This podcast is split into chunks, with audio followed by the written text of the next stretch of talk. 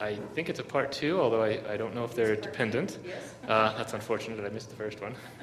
But maybe you can catch us up. Well, actually, you can download it on the web. Yeah, but not in the next three minutes. Oh, not in the next three minutes.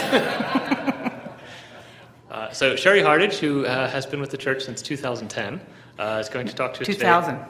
2000. Oh yeah. Yeah. I was off by a decade. There was a zero in there. uh, we'll talk to us today with the second part of tribalism. Uh, so Okay, without thank wasting you, more of your thank time, you. and All right. She only has till 10:15, so plan on getting your questions in before that. Yeah. Um, I wanted to uh, follow up. Can we turn it down just a little bit? I wanted to follow up on my, um, my talk about six weeks ago on modern tribalism. Um, there's, uh, of course, after I gave the talk, uh, John Stewart, who is a, quite a blunt person, came up to me immediately afterwards and said, You're wrong. and I said, Okay, what am I wrong about? and he said, Well, you said in your talk that, um, we, that we have a choice as to what tribe we want to be a part of today. And he didn't think that was true. If you are born into a tribe, you're uh, indoctrinated absolutely in that tribe, you don't have a choice to leave it. And to a large extent, and for an awful lot of people, that's probably true. But there are certainly plenty of Mormons, for instance, who have left probably one of the strongest tribes in this country. Um, Mormonism is a, a fantastic religion in that uh, they train their people from birth to memorize the Bible and the Book of Mormon and to know all kinds of things. I had an eight-year-old school me on Mormonism one time, and he was and he was right on. I knew he was, but it was this you know perfectly memorized speech that he had. Um, so, so we do have a choice. It's often an extremely difficult choice to uh, to leave the tribe that you were born in. So, um, on your, on the chairs, there's some little piece slips of paper. Uh, if you're interested in any follow up reading, uh, those are um, some good links and some good uh, books and. Uh, and things you can go to and check that out. But what I'd like to do today, since we're limited on time, we only have till 10:15 because the uh, choir, I guess, needs to come in here and start practicing. So uh, what we'll do is um, I'm going to read a little bit uh, of an article by Andrew Sullivan, and the name of the article is "Can America Survive Tribalism?" Um, Sullivan's uh, premise is that when our founding fathers uh, started this country, of course, they knew about tribalism, but they thought that a democracy, a good, strong constitution, could override those tribal tendencies. And it turns out that uh, for many years it did more or less. Uh, we all associated with each other as Americans. But in the last 30 years, we have slowly but surely been splitting into two tribes. And there are people that would say, well, it's a white and black tribe, but it's not. It's a red and blue tribe. And the, the red tribe is in the middle of the country. The blue tribe is along the outsides. The blue tribe is concentrated in cities. And he talks about why and how that came about. So it's a very wonderful, long, 9, 11 page article, which I'm not going to get into too much, but I do want to read you a few things. Uh, he writes uh, From time to time, I've wondered what it must be like to live in a truly tribal society. Watching Iraq or Syria these past few years, you get curious about how the collective mind can come so undone. What's it like to see the contours of someone's face, or hear his accent, or learn the town he's from, and reflexively know that he is your foe? How do you live peacefully for years among fellow citizens and then find yourself suddenly engaged in the mass murder of humans who look similar to you, live around you, and believe in the same God, but whose small differences in theology mean they must be killed before they kill you? It's pretty strong stuff. In the Balkans, a long period of relative peace imposed by communism was shattered by brutal sectarian and ethnic warfare as previously intermingled citizens split into unreconcilable groups. The same has happened in the developed democratic society Northern Ireland and in one of the most successful countries in Africa, Kenya.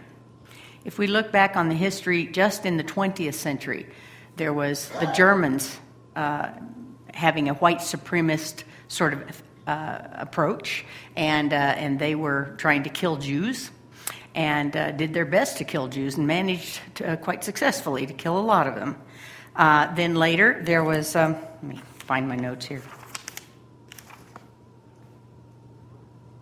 Mm-hmm. Ah, okay. Then in the 1970s, there was Beirut. Beirut. In uh, the 1990s, Rwanda had a tremendous tribal war uh, where the Hutsis and the, I don't know who the other people were, forget, uh, were killing each other right and left. And, you know, just looking at the faces of the people on TV and in documentaries and stuff, I couldn't tell one from the other. And yet these people knew who to kill and who not to kill. And millions were killed in just a, a, a couple of weeks. It was a, a tremendous uh, disaster. And then, right now in Burma, uh, there are Muslim, the Rohingya Muslims are being ostracized, uh, raped, murdered, killed, kicked out, and everything. And there's very little um, outrage in this country about that. Um, I wonder if they were kicking out uh, Christians and treating Christians exactly that way, if this country might not get uh, high and mighty about it.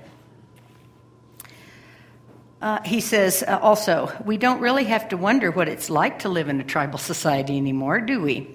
Because we already do. Over the past couple of decades in America, the enduring complicated divides of ideology, geography, party, class, religion, and race have mutated into something deeper, simpler to map, and therefore much more ominous. Now, that's an interesting statement. If you can map it, you can see it very clearly. And you can almost see it in the way people dress, in the attitudes on their faces. You can almost meet somebody and say, oh, they're one of my folks. They're probably liberal. They're probably, you know, a little more accepting. And then there are people that you just meet them and you go, ah, they must be, they must be uh, conservative, especially if they have a, a gun rack in their pickup truck. You pretty much know what tribe they belong to. Um, I don't just mean the rise of political polarization, although that's how it often expresses itself nor the rise of political violence. The domestic terrorism of the late 60s and 70s was far worse, nor even this country's ancient black white racial conflict, though its potency endures. I mean the new and compounding combination of all these differences into two coherent tribes, eerily balanced in political power, fighting not just to advance their own side, but to provoke, condemn, and defeat each other.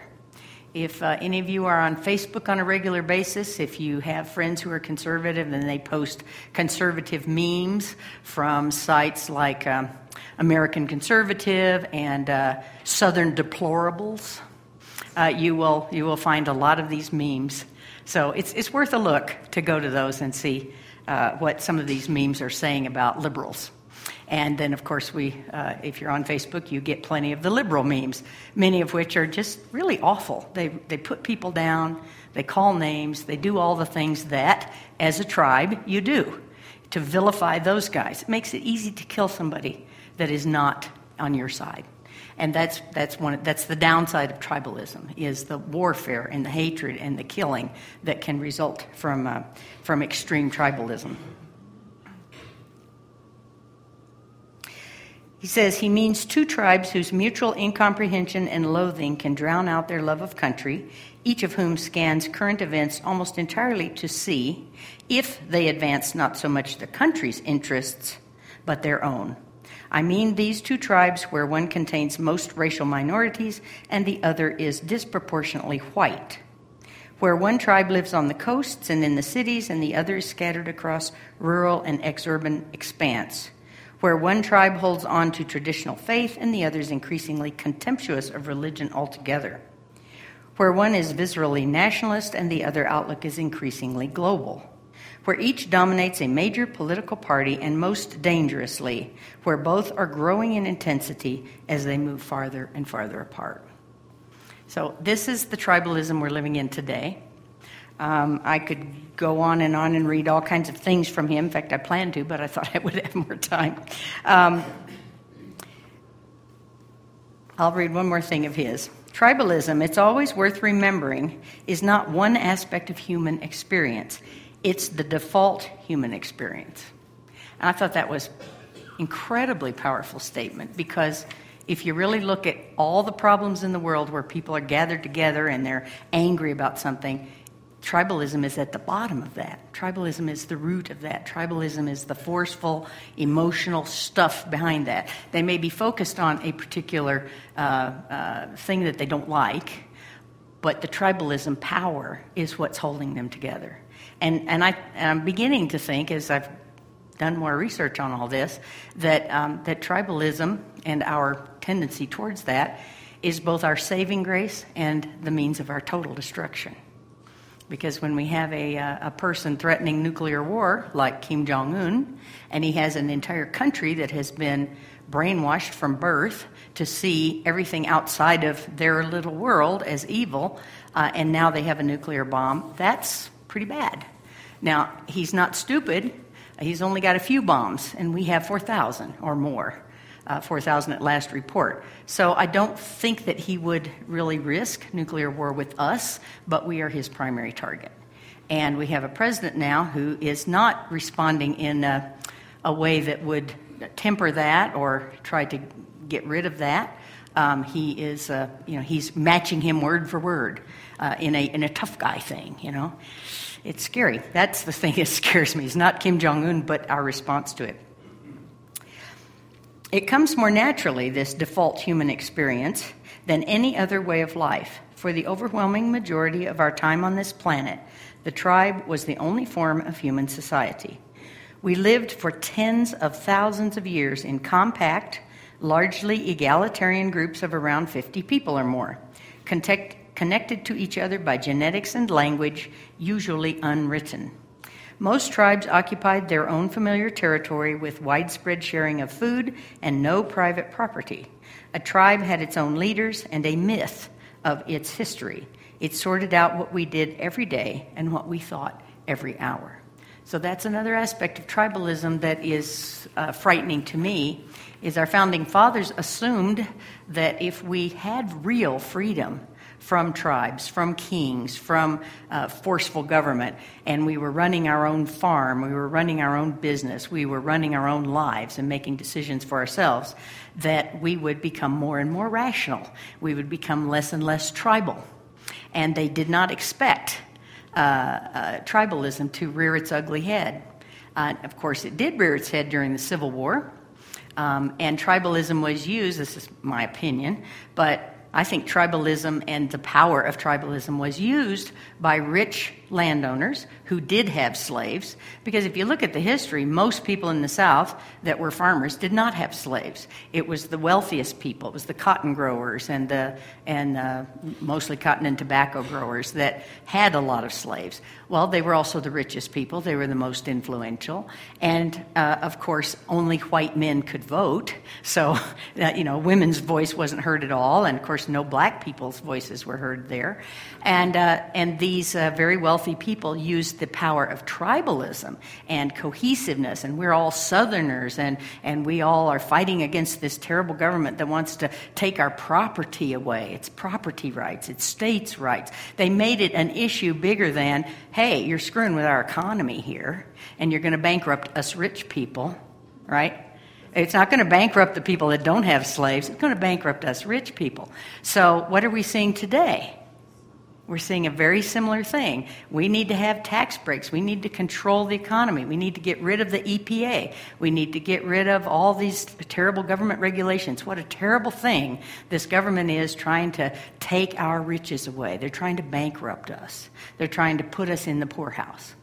Well, we've got billionaires. There was no such thing as a billionaire until the 20th century. And now we have tons of them. And these are the same people. A lot of them are, uh, are liberal, but a lot of them are not. And, and for, for us to be having tax breaks where we're cutting Social Security and health care and all kinds of social services, notice nobody ever mentions the military. The military is 40% of our budget. It's, it's a larger budget than the next six countries combined and yet, our government never talks about cutting the military in order to save social programs. That strikes me as awfully odd. That's, that's a real tribal schism there. Because this side, the right wants to have a powerful force. They want to be a big force in the world. And the liberal and the left side want to see people being more comfortable. If you're going to have to pay taxes, why not get something for your taxes? So, I'm not going to go on. Uh, you're welcome to read this article for yourself if you'd like. A lot of really great stuff in here. Um, he talks about how the divides started. That, uh, and he says, you know, when we when we began to educate people and send them to college, the really talented people from the middle of the United States went to, went to universities and they learned and they, they got a bigger idea about the world and a bigger idea about economics and a bigger idea about religion and all kinds of things. And they stayed. They stayed in the cities, they stayed where the universities were, or they went to work for companies that were in large uh, cities. Albuquerque right now is vying for uh, the Amazon headquarters, the new Amazon headquarters. And I just have to laugh because, you know, what is there in Albuquerque that, uh, that compares with, um, you know, St. Louis or, or some big city where there's, you know, five or six giant fantastic universities and, and lots of uh, uh, arts. Of course, there's arts here, but lots of other kinds of arts. And, um, and, and this is a, you know, but Albuquerque sees itself in the running. And it would surprise me a lot if Albuquerque got it, but it wouldn't surprise me if they don't get it and if Amazon cites, well, there just aren't 5,000 really well educated people for us to hire right away. Because Albuquerque has a real major problem with education. And a lot of people don't uh, don't read and write very well. It's, it's really sad. Um, so anyway, I'll let you re- I'll let you read this if you'd like. Those uh, those uh, that piece of paper has all that on it, and we have about um, 20 minutes that we can dis- open it for discussion. I'm sure all of you have uh, had some ideas about tribalism and what you'd like to. Uh, do you want to take that around? Okay, great, great.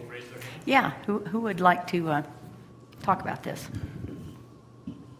Well, I'm going to push my favorite idea. Um, I've been a voter long enough that I remember a time when we didn't have primaries.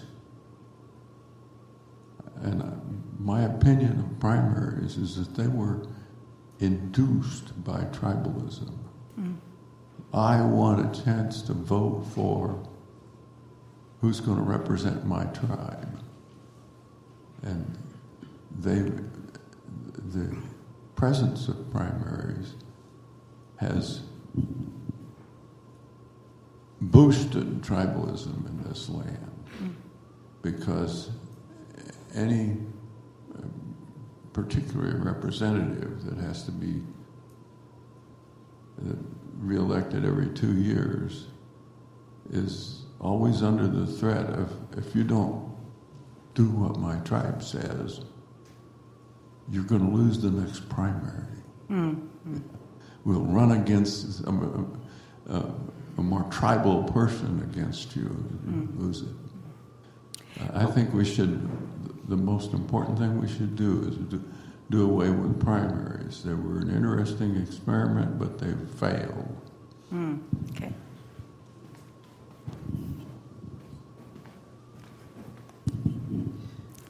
I guess my my feeling about tribalism is, is, is one of the most negative and most positive things about human nature. Without the tribe in, in the beginning, humans wouldn't have been able to, to continue. And when we we look at ourselves today we are probably members of a whole bunch of different tribes. But the bigger the tribe, the better. When the uh, disaster hit Houston, how many people from all over the country pulled in. But that was a form of tribalism different from the ones, say, Democrats and Republicans against each other. Mm-hmm. But if you think about it, you just got all these diverse tribes, and we we probably each one of us belongs to thousands of them, and some are good and some are bad.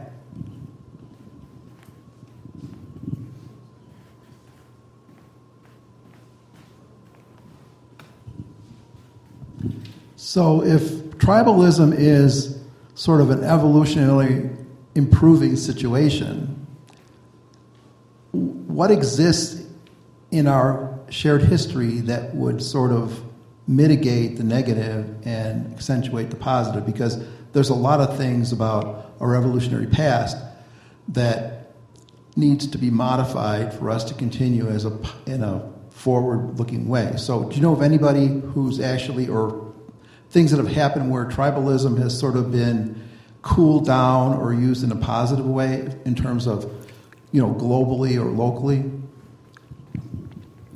Uh, that's a good question. That's a good question. I don't want to do two of these. Um, in, uh, in his article, Andrew Sullivan addresses that somewhat. Um, he talks about. Um, uh, oh, I'm losing, I lost my thought. I have a train of thought when you were talking. Um, he, he does address that issue, and uh, and I would uh, I'd read the article because I'm drawing a blank on exactly what he said.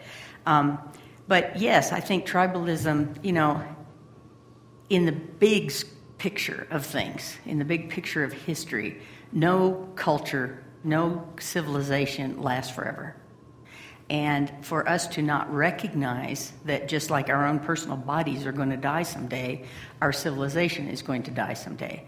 And what is left? Well, what is left is tribalism. What is left is tribes. Even if there were a, a serious nuclear war that didn't destroy the entire planet, it would leave pockets of human beings around, more than likely.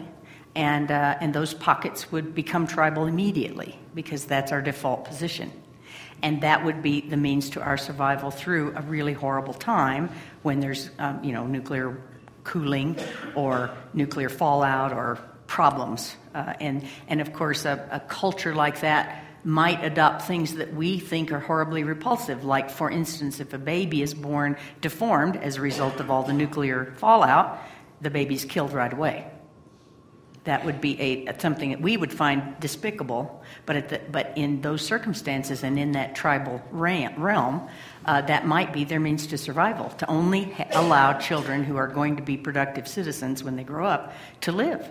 And that, that wouldn't be the first time people made that decision. Um, I, I could see a lot of reasons why tribalism is our saving grace in some time in the future when this civilization doesn't exist anymore. And you know, I hate to be, you know, a real grump or negative person, but we have over 7 billion people on the planet right now. Our 8 billionth person is due to be born in the next six years. And 8 billion people is about 7 billion people more than the planet can easily uh, support. And we support it through our technology, we support our civilization through uh, being smart figuring out all kinds of new ways to do things. But in reality, we're using up resources like crazy. And when those resources are gone, oil has a, a, a, shelf life. There's a shelf life for all the oil that's in the ground. Once it gets used up, it doesn't get replaced. Um, our, uh, our ability to use solar power to make, uh, make electricity is uh, dependent on um, rare earth minerals and dependent on manufacturing in a fairly sophisticated level. Uh, if all that were to collapse, we wouldn't be able to make solar power for very long. And wind power, same way. Um, all of our technology that we use is dependent on all the other technology that we have. So if certain areas of the world went under because of a nuclear war or just, just societal collapse can happen too. Um, tribalism can rise up and cause the collapse, and then the tribalism causes a rebirth sometime later down the road. So it's, it's all part of a big circle of life, of human life and, and planet life and everything else. But, um, but right now, there's a lot we can do to, um, to minimize tribalism. And one of them is to reach out to people across the way and, um, and try to get some organizations going. There's an organization called the Coffee Pot Party. And, uh, and they really work hard at staying in the middle and listening to everybody and bringing in different ideas and stuff. Here, go over here. You don't want the mic? If, you have to have the mic. Uh, if you go to yourmorals.org, mm-hmm. you can take a little test. It's real quick to register, and they it tests five moral foundations which they think we they theorize we have. That's what they've come up with so far. And us being UUs uh, will come out really high on the first two moral foundations, and then there's three more that conservatives have. I'm really generalizing here.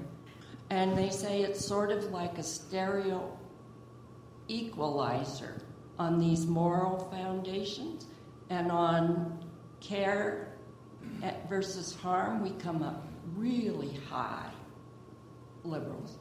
And then uh, liberals would come up really high on the fairness moral foundation. And then there's a foundation for loyalty, a hierarchy, foundation for sanctity, and a foundation for something else. Well, I just bought bottom out. No. it's so it's really interesting. Take this little test. Well, they say uh, we need to understand conservatives in general have all those moral foundations, but sort of midline. And some people say they understand us more than progressives understand conservatives. And that all of those foundations are important in, and have been, and we need to listen, of course, deep listening, understand where they're coming from, not demonize them, because the U.S. is broken up into these two tribes the conservatives and the progressives. And, if, and we're getting more and more polarized. If we don't work to overcome that polarization, it can do us in here. And there was something else I was going to say. Well, you go yourmorals.org listen to the other tribe. I'm not nearly as radical as I was when I took that test in 2011. I was really radical at that point. and since then, I've been keep trying to read this book, Jonathan Haidt, The Righteous Mind, why mm-hmm.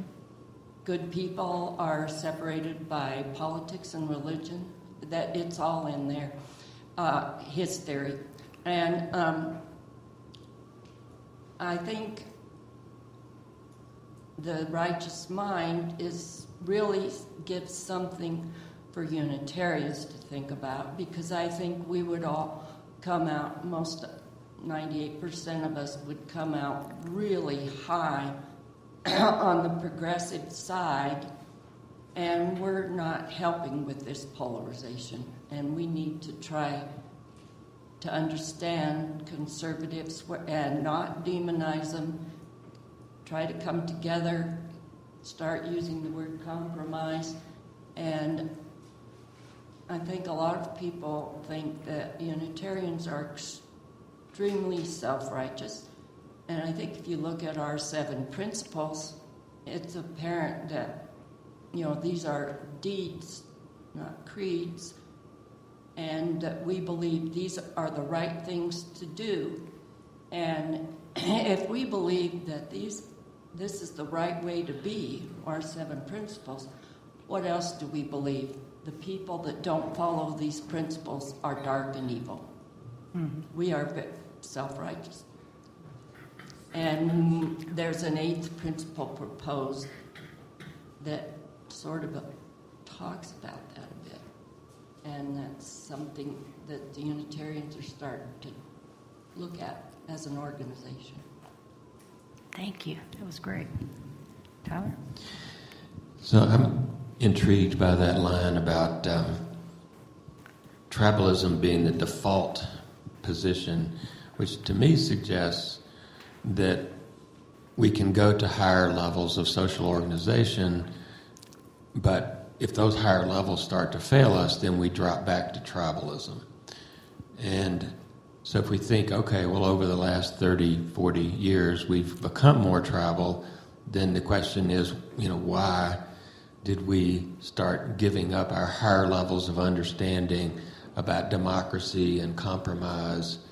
Um, and I guess what I think about often is um, sort of the future shock um, theory that social change has accelerated so fast in most of our lifetimes, um, and that humans can only deal with so much social change. And we're so much more aware of the change. We're just so much more tuned into information now that that amplifies. There's the change going on, and there's our awareness of the change going on, and our sense that the world is changing faster than we can handle. Um, so I wonder um, how much that is playing into people pulling back from higher levels of social organization and compromise and that sort of thing. And then the other piece that I think about a lot is um, how much marketing psychology has gotten more and more sophisticated in my lifetime. Uh, so marketers have more means of manipulating us um, and more skill at doing it. And so, if people start to become, this is sort of my theory roughly, that if people start to become more alarmed about um, so much changing in the world, and that includes who has more rights, who has more power, who has more voice, so forth. If they start to become more alarmed about that, and um, then they uh, have people in their midst saying, well, it's the fault of those folks over there, then the mythologies of tribalism start to really kick in and they start hunkering down into a tribe that says, you know, we're going to blame those people for how upsetting the world has now become. Um, and so to me, it feels like that's what we've kind of watched unfold is, um, and I, and I would say first first on the right, but now I think it's both sides have um, have fallen into those same sort of approaches. I'm glad you brought that up. Let me give this back to you. I'm glad you brought that up because um, he uh, Sullivan does talk about that exact thing. And what's interesting is he blames the GOP, uh, puts the blame squarely on them. But if you look at why the GOP did the things that they did, it was in reaction to things that the progressives did. And so it's not a, a blame them, they're wrong, we're wrong. It's that they took action in ways that changed our, uh, our government structure and we were trying to take action to change the government structure by giving black people equal rights and uh, having equal rights for women, and uh, lots of things were going on at the time this happened. So, one of the things that he says is um, uh, by 1956, nearly 40% of black voters still backed the GOP. But we all know what happened next. The re racialization of our parties began with Barry Goldwater's presidential campaign in 1964. I know this even predates some people in this room. Not me, but um, I certainly was just a kid then, you know. Um, when the GOP was uh, lost almost all the black vote. It accelerated under Nixon's Southern strategy in the wake of the Civil Rights Revolution. By Reagan's reelection, the two parties began to cohere again into the Civil War pattern and had simply swapped places. The failed nomination of Robert Bork for the Supreme Court was perhaps the first moment that a hubristic, hubristic GOP nominated a figure on the far right, and an increasingly vocal left upended previous norms for judicial hearings, using race and gender as political weapons. So, our response was to use weapons in return um, led most notably by Pete Wilson of California, because increasingly defined by white immigration restrictionists and Hispanics moved to the Democrats. Newt Gingrich's revolutionary GOP then upped the ante, treating Bill Clinton as illegitimate from the start, launching an absurd impeachment crusade and destroying the comity that once kept Washington from complete partisan dysfunction. That's the 1990s. Abortion and gay rights further split urban and rural America. By the 2000 election, we were introduced to the red blue map, though by then we could already recognize the two tribes it identified as they fought to a national draw choosing a president under those circumstances caused a constitutional crisis, one that the Supreme Court resolved at the expense of losing much of its nonpartisan, non tribal authority. Then there were other accelerants the arrival of talk radio in the 1980s, Fox News in the 90s, and internet news and MSNBC in the aughts. The colossal blunder of the Iraq War, which wrecked the brief national unity after 9 11, and the rise of partisan gerrymandering that allowed the GOP to win in 2016. 49% of the vote, but 55% of House seats. A recent study found that a full fifth of current districts are more convoluted than the original, contorted district that first gave us the term gerrymander in 1812. The greatest threat to a politician today, therefore, is less a candidate from the opposing party than a more ideologically extreme primary opponent, which is what John was talking about. Uh, the incentives for cross tribal compromise have been eviscerated, and those for tribal extremism reinforced. So that's exactly what Tyler was talking about, what John was talking about. Yeah. Oh. Yes, I uh, have pondered as you're talking the part you said um, about education, and I'm uh, curious about uh, where education is going on the college level because nowadays there probably are people who will get their college education from their living room uh, with their computer. Mm-hmm. Uh, in that sense, they won't mix with other people in the same way they would on campus. Um, do you have a comment on uh, where you think that will take us, or whether there are things we might do to help resolve the problem that, that might cause us? Yeah, um, I, I don't have a particular opinion on on uh, uh, internet education. Um, I know there's a lot of people who do it, my son included, and I'm often horrified at how um, ridiculous some of his ideas are based on what he's been reading on the internet and his education. Um, so I don't know. I, I, I think uh, it's it's always because we're so we're so uh, groupish. Human beings are so groupish that um, it's it's really hard to sit in isolation and get a college education that's really worthwhile. Uh, packing your brain with, uh, with facts is very different from an education. And so I'm, I'm personally quite um, anti uh, getting college degrees online. Um, an awful lot of, uh, of good workers and people who know what they're doing and who can solve real problems are people that were taught how to solve problems in the presence of people who were solving problems. If you're just reading about it, you're not getting that hands-on experience. You're not getting to, a chance to ask questions of this wiser person who's been solving problems for a long time, and that sort of thing. I, I think uh, because we're groupish, we should be in groups. We should learn in groups, uh, even if it's just a group of two or three people. It's still better than sitting isolated in a little box somewhere and and looking on the internet. You had something. Oh. Oh, go ahead.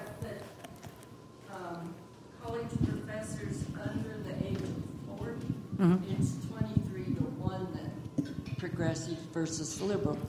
And that for some reason academics have become progressive, and of course we think that's because they're educated and intelligent.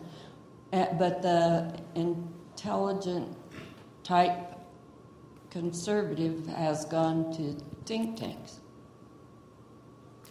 Yes, and there there are still a lot of conservative universities. A lot of the Christian universities are very conservative, oh. and there's you know I don't know that they're counting them when they're talking about how many professors are conservative or not. And an awful lot of business schools are very conservative uh, because they do business and they want to have rational thinkers. And I mean, really, conservatism is about keeping things the way they used to be. And when you have capitalism, it used to be this way uh, people's word meant something. And you know, uh, if you if you said you were going to build a product, you built a quality product. Because if you built a crappy product, you wouldn't stay in business. Common sense, right? But that kind of common sense is not in a lot of um, liberal arts sort of uh, universities. Um, it's not that it's not there; it's just that it's not there in that regard that there are but serious consequences. Disregard those values. they, they do, and, and they tend to make fun past. of them And those values are something that is measured in that moral values Mm-hmm. Right. test you can take. Right. And the conservatives come out high on that, and we Mm-hmm. come out zilch. We're ready to tear everything up and move on and Right. get better Right. things. But some good things are, some things are worth conserving. Right, right. We need to learn that. Well, if we just look at, at the EPA, okay, the Environmental Protection Agency was started, I think, in the 60s. Uh, one of its major uh, incendiary uh, starting points was was the river on fire in Ohio. I don't remember the name of it. So, okay, I started to say it's a weird name, Cuyahoga River, and it was on fire, and and it was just a shock to the whole world that a whole river would be on fire. And so the, the EPA was started somewhat after that, or maybe even existed before, but it wasn't very powerful. It gained more and more power.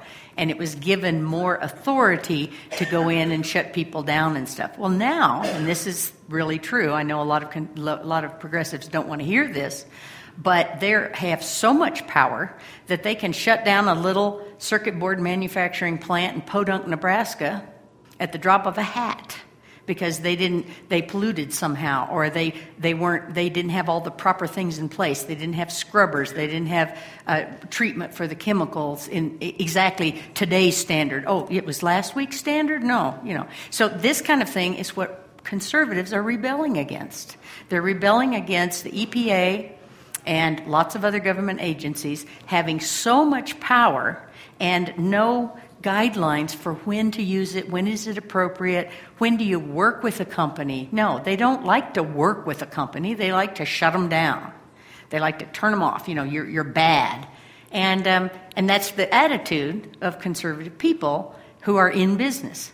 And that's why there's so many business people, even though they despise Donald Trump, they're still going to vote on that side because he's promising to drain the swamp. He's promising to get rid of people like that who are using their way huge power to, to shut down small companies and cause tremendous um, uh, financial difficulty for large existing companies. And we're out of time.